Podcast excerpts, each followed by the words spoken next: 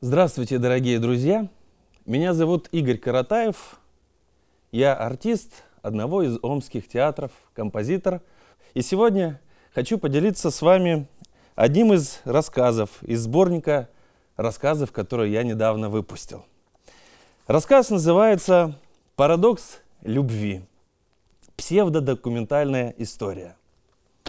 Итак, Аудиоверсия литературного проекта «Встречи с автором». Выпуск 48. «Парадокс любви. Псевдодокументальная история». Читает Игорь Каратаев. Да, тут уж ничего не поделаешь. А мир все-таки держится исключительно на парадоксах. Вот уж точно вся человеческая вселенная – это непросчитываемая цепь событий – и умничать о каких-то закономерностях – гиблое увлечение. Да, да, собакам или изю проще. В их мире главенствует рефлекс, что все спасительно упорядочивает поведение. А тут, братцы, в человекоразумном ответвлении эволюции сеточка презапутаннейшая. Элементарно. Вот кто-то уверенно заявит, что в ядерном реакторе энергии ого-го сколько, а я ему сходу фигу покажу и укажу на то, что в омлете из четырех яиц силы больше. Парадокс? Он и есть, могу и подтвердить, ситуация была. Такие ситуации и доказывают рваность и дырявость логики правил мироздания. Это я вот в такую ситуацию утром воткнулся. Какая теория сможет объяснить, что в 9.45 утра счастливая семейная пара выгуливает пса в приятной прохладе летнего э, березового леса, а уже в 10.55 по кухне несется омлет в сторону лица одного из членов этой семейной парочки. М? И мощи в этом яичном молочном диске неописуемо много. Целый реактор и того больше это я, конечно, нашу с женой одну историю выдаю. Крохотная бы, казалось, поведенческая загогулина случилась, а как кардинально повернуло течение дня. И черт меня дернул попросить приготовить мне омлет после прогулки. Со стороны глядя и просьба-то громовая обернулась визгами, баллистической траекторией и деморализацией происшествия – Справедливости ради уточнение необходимо вплести, что это не жена у меня повышенную взрывучесть имеет, а вот свое коварство, парадокс межличностного общения всунул. Разверзлись каждому известные врата дури с табличкой слово за слово, запустив супружеский поединок, кому кто что должен. А дури у нас с женой хватает. И на любовь, и на юмор, ну и для стачки какой всегда процент выделяется.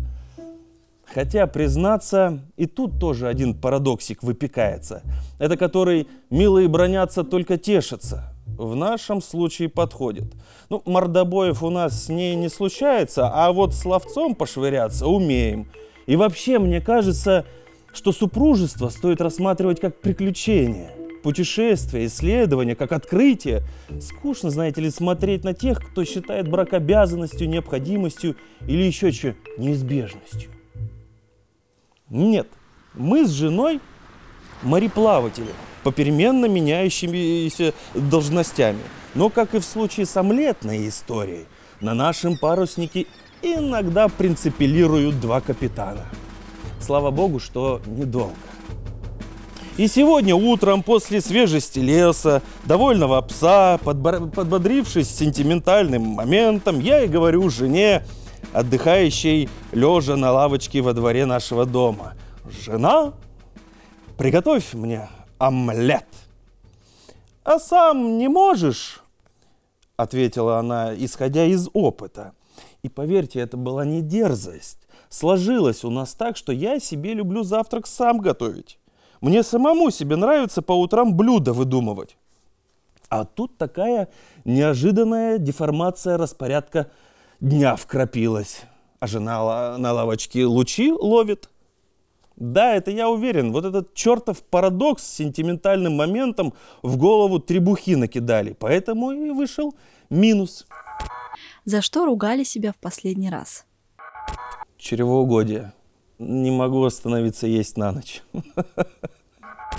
Главный герой рассказа. Вы сами? А, вообще я скажу по секрету, что мне лично писать от первого лица проще. Тогда сбрасывается какое-то э, назидание и, может быть, даже в некотором роде ответственность. Но всегда, когда я пишу свои рассказы или пьесы, я, конечно, являюсь больше наблюдателем. То есть тут вычислить, где был я, а где нет, очень сложно, но, конечно, это все я пропускаю через призму собственного опыта. Я отвечаю, мне срочно женской заботы захотелось. Сделай омлет.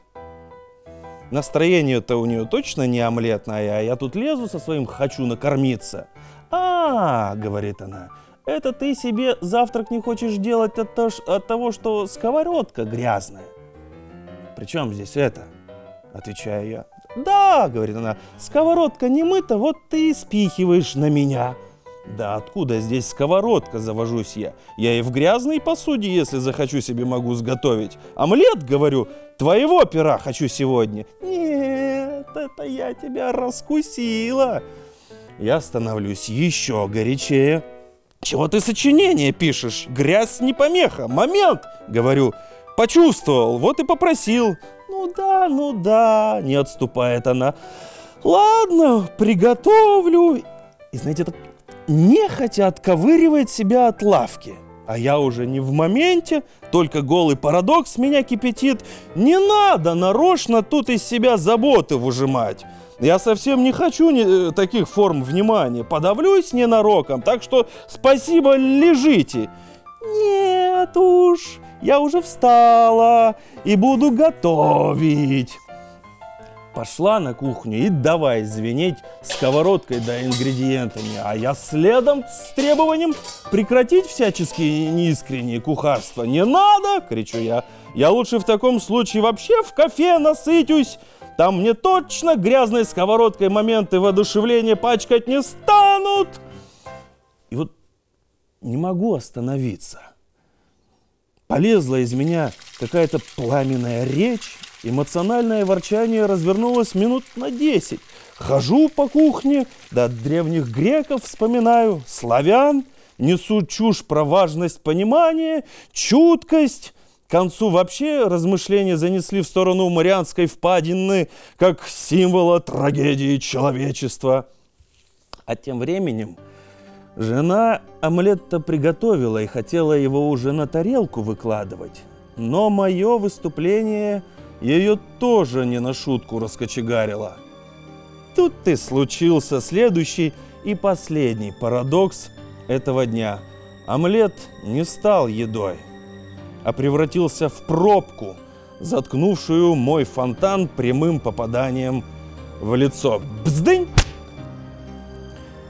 Не разговаривали три часа. О чем говорить, когда продукт переведен, момент загублен, слова выданы,